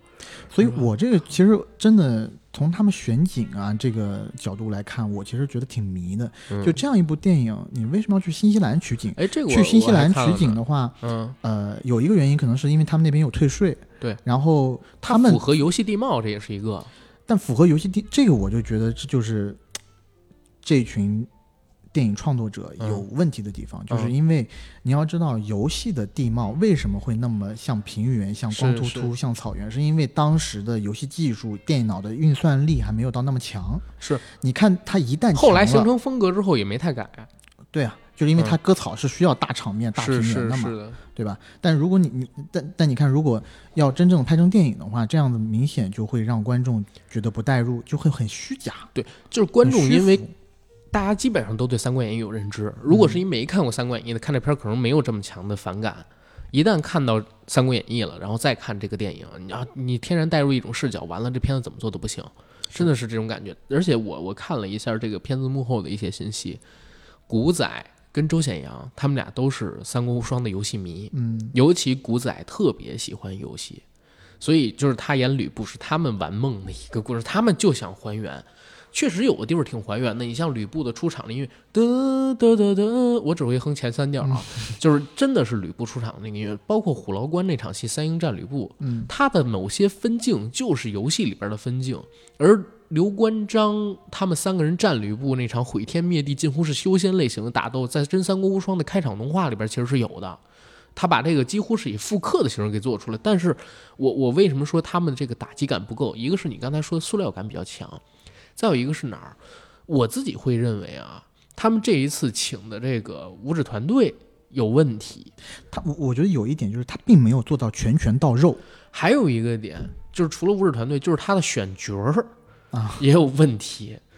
吕布老呃那个古校长确实是一个非常值得敬佩的。古天乐我其实觉得还啊 OK 我因为我看过吕子乔版本，就是孙艺洲版本的吕布，嗯嗯，他那个版本是最像真三国无双，你可以到网上去搜搜，就是孙艺洲那版的真三不是那个真三国无双的吕布，特别特别还原。然后二爷一出来的时候，我惊了，而且你知道张飞吧？嗯，张飞那肚子你能看出是垫的，垫的对对吧？他垫了一个大肚子。二爷眉清目秀的，然后说话还得压着嗓子，那是我见过最瘦的关公。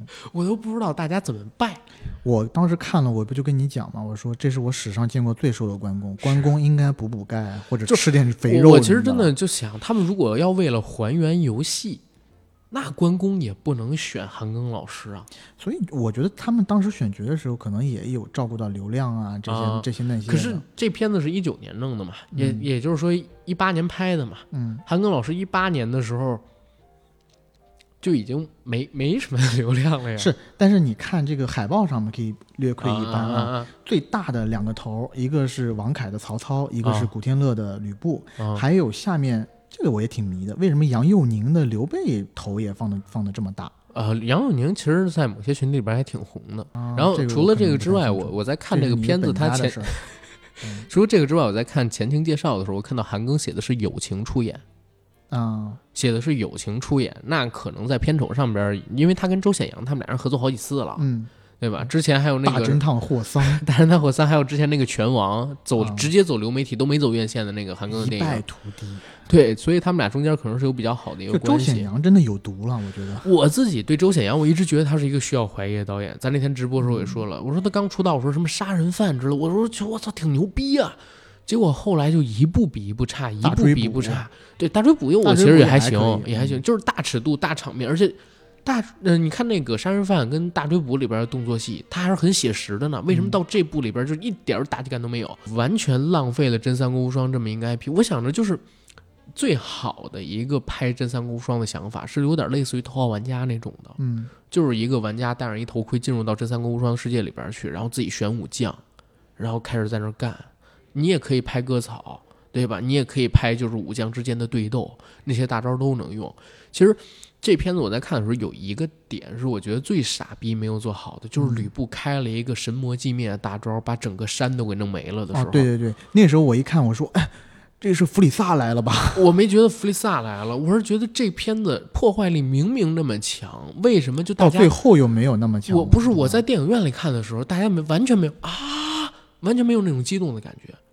就是吕布把方天画戟伸起来，然后放下来，数据都没了，他完全没有这种感觉。游戏里边他往往会做的是什么？是我们看到的《正义联盟》里边扎克施耐德的那种打戏，嗯，极其快的镜头调度之后，给你来一个慢镜，用反差感给你造出了我操，你你刚才那一击是那么大的力量，是那么强的一个打击感，但这里边他完全没有，他就用那种非常最平的平铺直叙的那种镜头的剪辑方式，包括这个。我后边看到关羽大哥，他有一场戏是凌空跃起之后，镜头跟随着那个青龙偃月刀的刀锋走了一个三百六十度，是吧？划了一个横圆，然后那那刀是完全没碰到人的，然后 在这个特效镜头里边，那刀是没碰到人的，人都飞起来了，嗯，连血都没有，怎么有打击感呢？而且你你还给我挂了个醒儿，咋回事？温酒斩华雄那场戏，华雄是比库里还要准的三分投手，三分投手，而而且而且他的三分是投了两公两多公里，两公里这事儿你提醒我发现的两啊。公里真的，因为我我当时在电影院，哦，我还有一点得说，就是这片子其实在电影院看比在流媒体上面看其实是要爽的，对吧？千军万马嘛，毕竟它有在大荧幕上面看是有加成的。嗯你要真在网上看的话，你你肯定不如那个好。但是在院线里边看也没有多好。可是为什么让我特欢乐？就是这片子里边出现了好多让我觉得匪夷所思的场景。温酒斩华雄那场戏，华雄斩的更像关羽，我们就不说了啊。他 呃，大家都知道，先是潘凤几个人过去挑衅，让华雄轻轻松松给弄死了，弄死了没问题。华雄每弄死一个人，那个人的脑袋就会飞回到英雄台，英雄台在一个半山腰。我操，华雄他扔脑袋的功力比库里三分球还准，而且有一他不是扔的，他是一刀砍，一刀砍下，自动飞过去，的。借着刀劲儿，借着刀劲儿然后我我把这个东西我我告诉 AD，AD 那会儿还没看，然后他看的是那个流媒体版本，我就跟 AD 说你要注意一个点，就是华雄那一点有一个事儿你得注意，你不爱打篮球吗？华雄的三分球投的比库里准，你你刚刚讲那那一点啊的时候，我其实没有 get 到，因啊为最你还开始没看到我还没看到，所以我我不懂你讲的什么意思。啊后来我看到的时候，我发现好扯，然后再后来我一细想，哎，不对呀、这个。这个英雄台和战场离着真的两三公里，因为关羽骑马都要骑好长时间。他是在一个半山腰的山洞里。关羽出战要骑着马走林间小道，走到战场平原上面去，中间最起码两三公里，而且还得有高度，对吧？我操，那个人头能飞出两三公里，飞到英雄台里边去。当时看到这，我我我忘忘了那点。他后来跟我讲，我操，他这劲儿也够大。而且你跟我说那古天乐的替身是个黑人，这把我吓疯了。我靠，古天乐的替身真的是个黑人，真的牛逼。只要长得黑就是古校长是吗？是，我他妈吓傻了。呀而且这片子里边虚构了那个祝建宝跟刘嘉玲的角色，我觉得这个思路就是做彩蛋，就是有点像王晶，你知道吗？做拼盘电影，请一大群明星来。而且你知道我看的还嗯是粤语版，粤语版，所以我看粤语版的时候，王晶啊、啊不是，所以我看粤语版的时候，刘嘉玲在那儿说无双能量什么嗯无双王者，特别，中二，我觉得太扯了。然后罗 罗家英老师在里面演演了吕伯哦奢这个人，哦，对对对，有有吕伯奢是罗家英演的，当吕伯认出来。当吕伯奢当呃当曹操因为多疑杀了吕伯奢一家，然后在那个门外碰到吕伯奢本人的时候。他抱着吕伯，他告诉吕伯奢：“我杀了你全家的人。”然后吕伯奢给的那个反应啊，大叫一声啊，大惊失色。我当时真的笑疯了，应该第一是懵，对吧？就是第一反应应该是因为那个，因为你，因为那是罗家英老师，啊然后罗家英老师一声啊，让我很让我马上就联想到了那个。呃力拔山兮气盖世。对，就是那个呃，国国产零零七七里面的那里个边被人研究的，对是吧？达文西，达文西，满塞，我说实话，我没认出来的。你要不提醒我，没认出来的。你说完我才想起的是他。我靠，，这这片子里边唯一一个我觉得啊，唯一一个我觉得比较好的是谁？董卓，啊，林雪老还真做出那种酒池肉林的感觉。他就像董卓，好吗？对他长得得就像董卓，游戏里边的董卓，他像董他他他像游戏里的董卓啊，这必须得说，他嗯不是说跟那个以前《三国演义》里边描述那形象很像，他是真的很像游戏里的那个董卓。他一出场，我觉得我操，还是还是这个比较还原的。然后还有一个角色，我我也想吐槽一下，就是张角。啊，张角开场的文演的姜浩文的那个张角一开场就让我他妈出戏了，也是让我感觉到想笑的地方。你是谁？操！刘备朝他射了一支箭，我开始以为他俩会有一段很精彩的打戏，因为张角得是法功挺牛逼的呀，嗯你知道吧？结果他妈刘备朝射箭拿把剑，我以为要挡开，结果挡都没挡开，嘚儿家就进去了，然后啪啪啪被刘备摁倒在地，我以为刘备要干他了。这你你是谁？这是谁？妈 吓着了。真的妈惊了。然后姜浩文老师他那个假发，对吧？他的眉毛，他的那个假发，你一眼就能看出的是他妈贴进去的，而且他脸又黑，就是搞得你格格不。而且我还想说一点啊，在英雄台那场戏，刘备、关羽、张飞三个人不是站在火把前吗？当时张飞的脸是特效做的黑，嗯，你能特别明显看出他跟周围的环境有一层哑光，那是后加上去的，是涂进去的，有点像抠图一样。张飞的那个脸是抠进去，所以当时我看到这，我越看越想笑。就这片好雷好欢乐。如果大家啊，如果大家花钱去看，我我觉得我不太支持。但是等这个片子啊，它过了收费期可以免费点播的时候，大家一定要去看。带着刚才我们说的这些彩蛋，你看的时候你会特别想笑，觉得这片子太神了。我操，真三国无双，真他妈无双，你知道？行吧，我觉得关于这个片子，我们讨论这么多，可能关可能那个呃，听众朋友们都会有意见了。啊，那你这赶紧说下一部，这片子你打几分？我妥妥的两分，真的假的？呃，或者给到三分吧，三分四分吧。我六分，你要给他六分这么多，我觉得好欢乐，知行吧道吗？他他已经是华雄他片儿了，已经是邪点了。是这样啊，我是觉得华雄当时斩脑袋的时候没把你脑袋斩掉，哎是一个失误我。真真是这么讲，我就觉得观影是一个很私人的事儿。你觉得好看就好看喽，是是是，你觉得不好看就不好看。当然，我这是在跟你开玩笑嘛。不是不是，我是想说明一个事儿，就是我们骂可以骂片子，但是我从来不骂看这些片子的人。啊，当然对吧然当然啊，你这是说我素质低了，你懂吗？我终于懂了 啊。是行吧，没事儿。再进下一步，好吧？嗯，说《追虎擒龙》吧。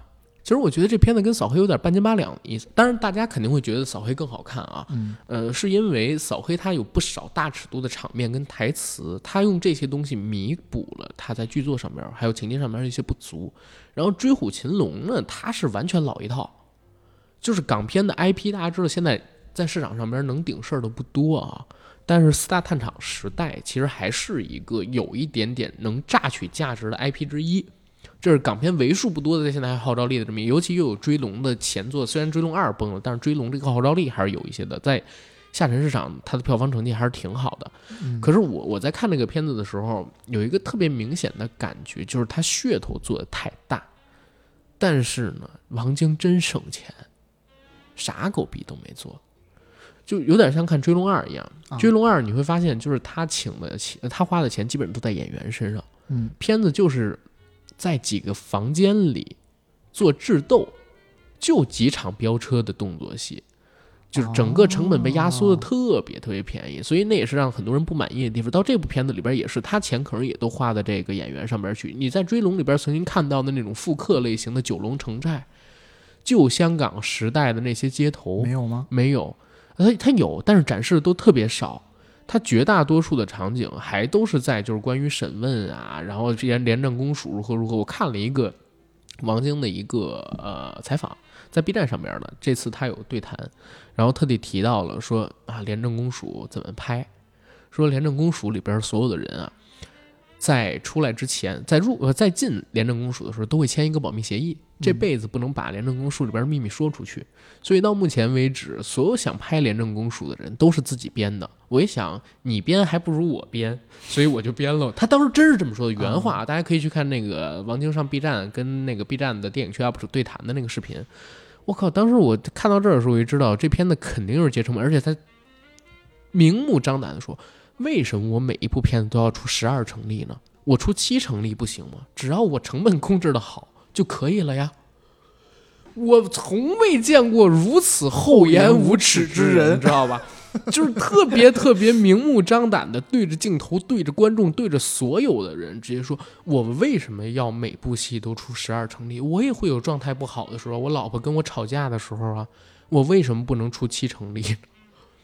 这片子特别面就是，他之前叫《金钱帝国二：四大探长》，但是《金钱帝国》这个 IP 本来之前票房就不是特别的好，然后《追龙》前些年又比较好，就改成了《追追秦龙》。虎擒龙，你看着像是梁家辉、古天乐、林家栋吴镇啊、宇卢吴镇宇，当然了，还有那个其他一票香港的那些经典的配角在这里边。看这个阵容，你以为是个大制作，但是真当你打开看了之后，它就是一个古仔有一个系列，叫什么什么反贪风暴反贪嗯啊，反贪风暴，每一步就是来回那几个人，又是这贪官，又是那贪官，成本很低的，就是花在演员身上，其他基本上都是呃大家聚在一起，你为什么贪污？不能让他贪污啊！我们要揭露我们，我们要保证香港的廉政，这个也是一样的。它主要就是讲香港廉政公署的两个那个探员，就是那个古天乐跟林家栋他们俩，呃，是怎么收服黑道大哥跟白道大哥的这么一个故事。然后没有什么太多动作戏，没什么太多大场面，就是一群人在那个审讯室里边，然后就就哎，但是梁家辉演技我觉得还行。梁家辉演技是我觉得这片子里边最好的一个地方，大家可以去看看。你知道我在看到这部电影的时候，导演他是写王晶和许月明啊对两个人。是，你要知道，王晶这么精的人，嗯，他但凡是肯让导演这个这一栏上挂上别人的名字，嗯。那就意味着我心里在猜啊，嗯，这部电影保不齐百分之七十都是姓许的拍的。我我我跟你说一个相反意见啊，啊。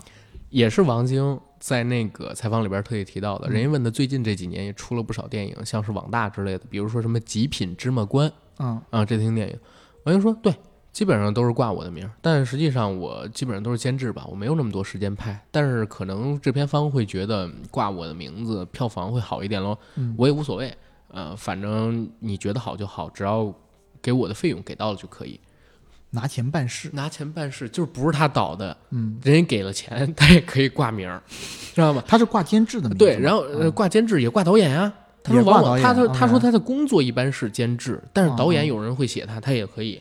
然后他还特地提到了为什么现在跟青年人做，他说最近这几年他开始带新人，嗯。会带一些他自己觉得还可以的新人，他让新人在他这儿学学，第一怎么控成本，第二呢，它是一种不成体系的一种知识，他在我身上他能学到怎么在做电影，怎么做一种电对，怎么弄一种电影思维对对嗯对对对，香港师徒制很正常嘛，嗯。这个东西。他说电影思维这个东西在学校里边学不到的，你必须要跟着一个经验很足的导演，然后到这个片场里边去，然后你才可以可以。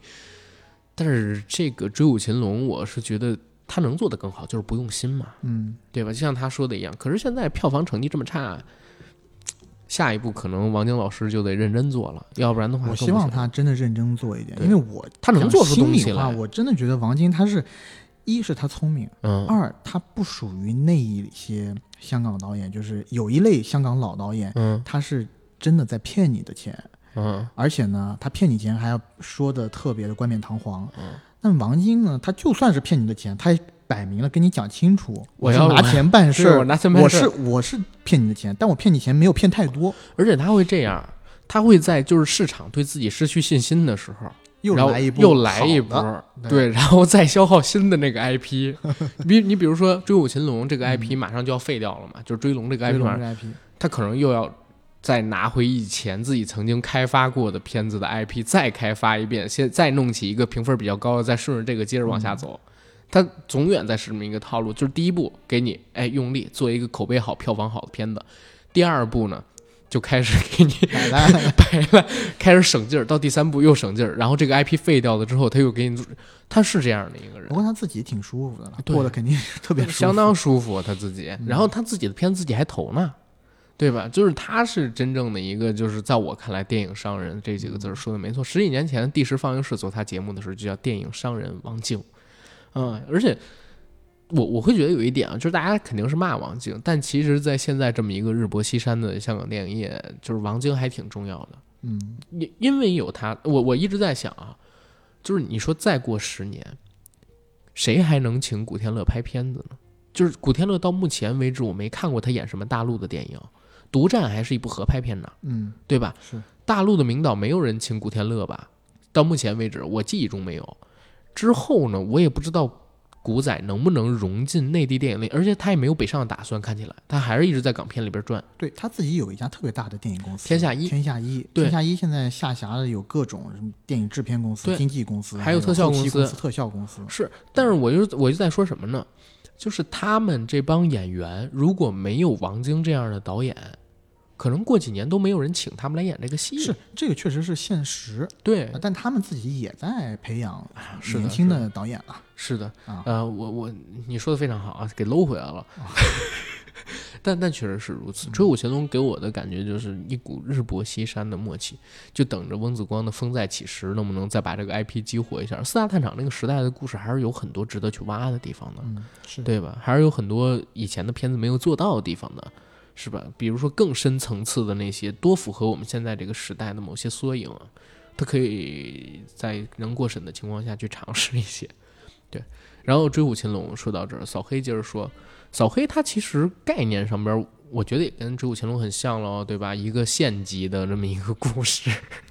从人口上面来讲肯定是相应的，但是地理面积上面来讲，可能俩地儿差不多。哎，你你知道有一些县，我就说安徽有一个蒙城县，嗯当然我我这没有做过研究啊，但是我有一个朋友是蒙城县人，啊，告诉我那一个县就五百万人，香港也不就八百万人口吗？，哦对对对对对，那我可能还有点儿拖大了，是吧？拖不拖小了？啊，对，有点拖小了。然后扫黑这个故事很简单了，它就是反腐倡廉的这么一个故事。嗯但是我我是觉得它的尺度蛮大的。可是啊，我必须得说一点，之前我也在节目里边跟大家提到过，我是一月初去看《集魂》的媒体场的时候，当时有朋友看完那个扫黑的场次回来跟我们说，说这个片子尺度特别大，他们当时都怀疑能不能上映。然后这个片子呢，就在一月十五号的时候调档了，调到了五一期间才上。然后五一我走到电影院去之前，我就有怀疑，我说这个片子会不会有一些尺度上面的和谐，嗯，对吧？因为他说的那个场面极其血腥，近乎不能上映。我在上映之前的预期里边，我觉得就会有一些片段上的删除。等我真的走进电影院之后，我发现暴力场景嗯就很中和，最多是有一些台词，比如说“县长就是天”等等等等这种表达，它会有，可是并没有那种。跟我朋友像我说的那种，就是那么强烈的、那么大尺度、那么血腥暴力的那些场面都没有。我不知道这个片子是不是已经就是经过几轮修改，然后变成现在这个样子嗯，啊？不过大家好像还是挺吃这一套的，因为在社会情绪在。因为因为毕竟这一类的电影，而且这么直白的表达，对在国内的院线电影里头，其实看的挺少的。是其实在，呃两千年左右有一个阶段，呃对对对，这种打贪打黑的这种电视剧，包括电影是大行其道过一段时间。但是是近几年，其实伴随着我们国家治安越来越好，可能是题材也相对比较匮乏嗯，啊、在院线里面确实也看不到这种电影存在。嗯嗯嗯，啊，这个应该是第一部吧。其实除了这一部，我心我我大应该概坚如磐石比他早，只不过没上。啊，对我我我我就说嘛，我就是在我印象中大概只记得有这两部。是是，而且我自己会认为啊，这个片子可能是在《人民的名义》之后理想去做的。嗯，当时大家发现《人民的名义》这个渠道之后，想做这个类型片的，因为其实老百姓，我们必须得说，就是一个类型片种类的市场前景会上升，它的票房会好，是代表整个社会大情绪。前几年我们一直在反腐倡廉嘛，而且确实当时落马了，就是新中国建国以来最高级别的那个官员嘛，是对吧？直接就是，呃，不说了，最高级别的官员嘛，呃，所以就是这个类型的片子这几年会出现，我我觉得也是正常的，但是我没有想到会这么费劲嗯啊，这么费劲。不过老百姓还是爱看，还是爱看，包括就是去年有一片子我，我其实挺不喜欢电视剧，叫《巡回检查组》，还是巡回检查什么那个，那我看了几集我就气了，也是于和伟老师他们演的，也是讲类似的故事，但是收视率好高。那个片子评价也一般，跟《人民的名义》比起来，就是评分差很多，但是收视率却好高。就是在观众层面上面来讲，大家还是愿意看到社会上面的不良风气被纠正，贪官污吏被严惩。老百姓都喜欢看官场上的事儿啊，对对吧？我们作为老百姓，其实你是越接触不到的东西，你就越觉得越新奇嘛。而这些东西虽然你接触不到，但又和你生活息息相关，息息相关，而且这个片子我我不知道它的成本是多少，但是我觉得它成本也不高。肯定不高啊，特别不高。文、姜武虽然这都是个特别好演员但是他的嗯，从一从票房号召力，二从这个演员的嗯片酬来讲，肯定都不是最顶级的那个级别。是是是，然后这个片子我看它布景上面其实做的也挺差的，他好像前头用的海报上面了，他的海报是真好，我这个三番五次的就夸奖过。当我看到他的第一组海报出来的时候，我一下惊到了，是吧？吃惊吃惊，我大吃一惊。对，牛逼牛逼，知乎牛逼。对，然后我一下觉得，哎，中国电影什么时候把海报，尤其是主宣传海报，而不是嗯像有一些片方，它会有一些主海报是一些就是啊、呃这个片子里面最男女主角最大牌明星的大头照，嗯，对吧？嗯，但会有一些偏偏的一些的物料，然后比如说是有比较著名的这种海报设计师来专门设计的这种艺术性海报。是。但这个海报呢，它的主海报，我记得当时他发发第一款的是在一个大会上，对吧？大会上大会上，然后背景，特别大的红背景，就是它留白特别多，嗯。而人呢，姜武和张颂文两个并排坐着，是下边儿，嗯。然后特别小的位置，但它这个留白就看着特别漂亮，是。然后两个大字扫黑。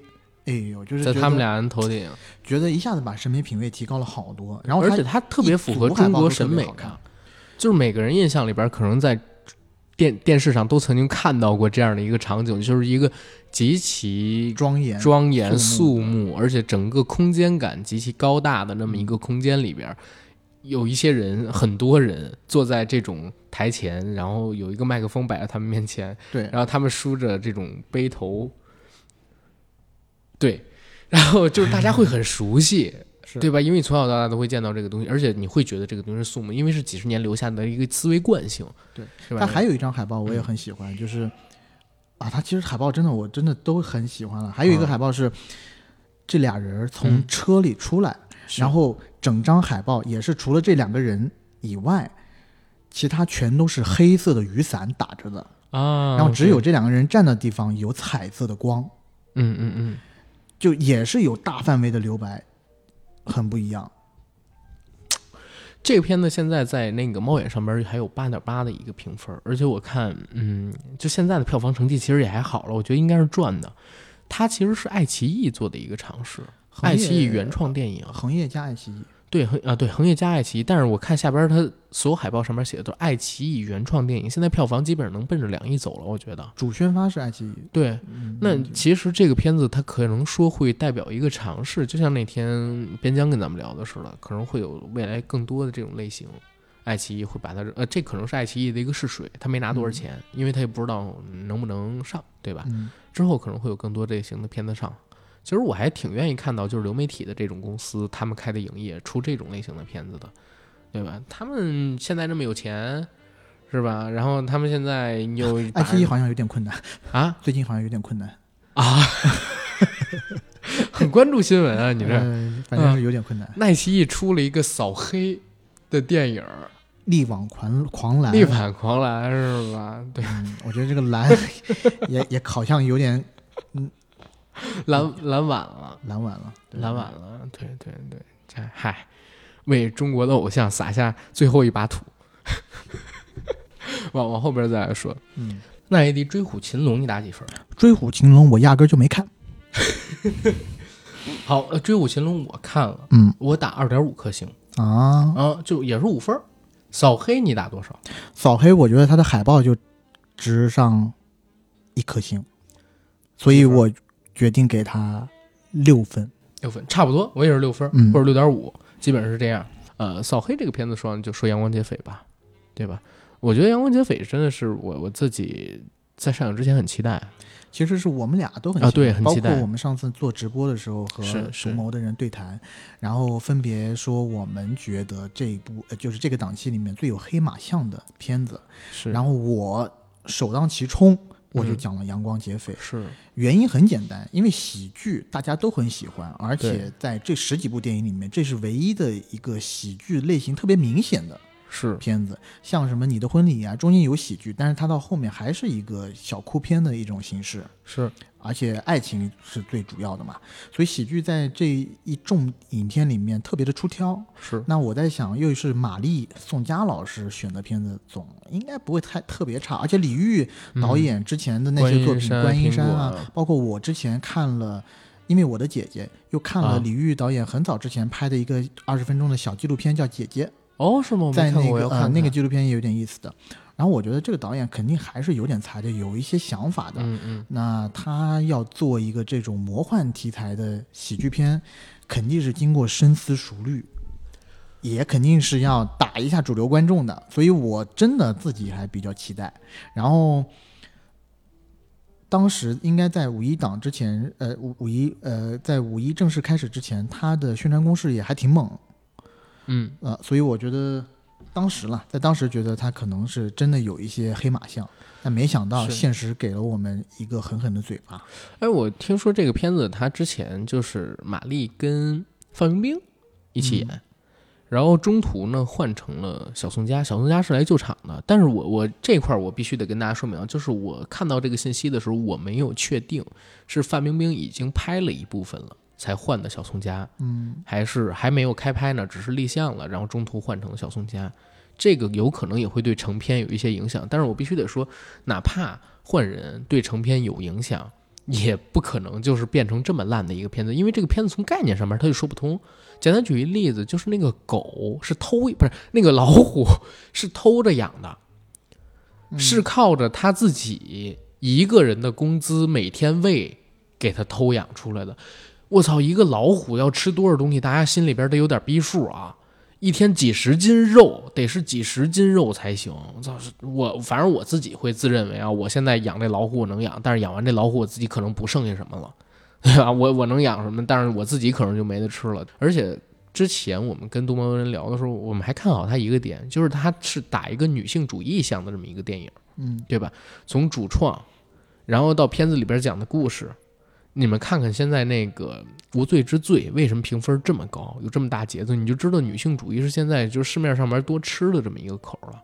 可是这片子最后我看的时候，就是完全也没有拿这个做出点来，它里边所有女性向的观察、女性向的表达，都是在隔靴搔痒，跟当年李玉他我虽然我也不是特别喜欢当年的那个《万物生长》啊，但是我可是我我觉得《万物生长》里边表达都比这个要好，更别提他之前更早的《观音山》之类的了。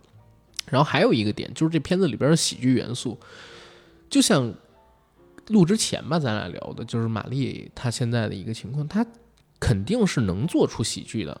你看之前的《我和我的祖国》啊，我和我的家乡》不是《我和我的祖国》再包括他和沈腾合作的其他系列的电影，还有他自己也曾经演过宋小宝那《发财日记》，我其实觉得就是喜剧塑造的都可以，段子也可以，表演也可以，演技肯定是到位的。对，但是他选片的眼光很有问题嗯，啊，而且《发财日记》也好，还有这个东西也好，嗯，他其实都没有在主流出圈儿，嗯，知道吧？《发财日记》直接就没上院线，而现在我们看到的这部《阳光劫匪》这片子这么烂，对，就是他后续怎么发展，我我也不知道。那《阳光劫匪》因为我没看，所以你打几分儿？我打四分儿，我 OK，我不管你打几分儿，但是通过你看了这么多烂片儿，呃，在这个五一档，我觉得你五一过得是真不好。不我觉得是这个样子。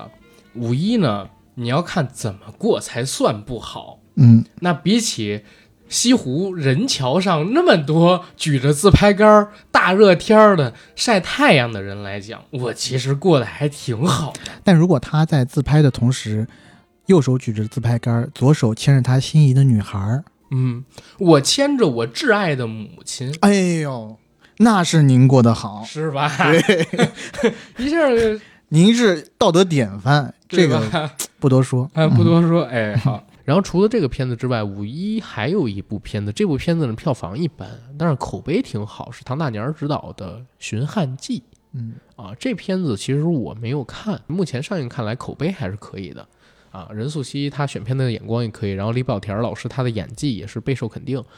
但是我听我身边看过的人讲，其实也没有那么好啦，对吧？毕竟他之前唐大年老师已经有很多年没做过，就是电影作品，有点像是《矮子》里边拔将军一样，嗯，对吧？今年除了《悬崖之上》，就是这部《寻汉记》，可能是比较出挑一点的。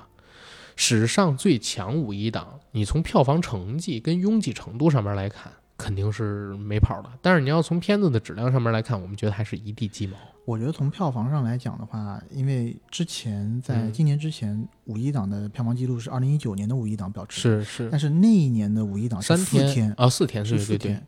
然后票房是十五点十五点几个亿吧。嗯嗯，然后今年的五一档的票房是十六点几个亿，也就高了一个多亿，但是是，呃，时间上来讲是多了整整一天的时间，是。所以也就从侧面来反映出今年的片子的质量是真的不太行。真的不太行。而虽然讲一九年是有那个复联，嗯。虽然二零一九年十五点几个亿的票房成绩有嗯。大半是从复联这边出来的，是。嗯，但是也没有办法说就是啊、虽然今年我们没有复联这样的片子，嗯。但是以现在我们看到的五一档的电影水准，也是不达标的，对，也是不达标的。嗯，它片子上的多呀，哪怕每一部你匀出了一点儿，因为你像复联，好像五一那天他拿了五亿的票房，嗯，对吧？现在的话，我们五一可以看看首日最高的那《你的婚礼》也没有到五亿的一个票房，差远了。差远了。然后第二天、第三天排片儿就下来了，票房成绩也下来了。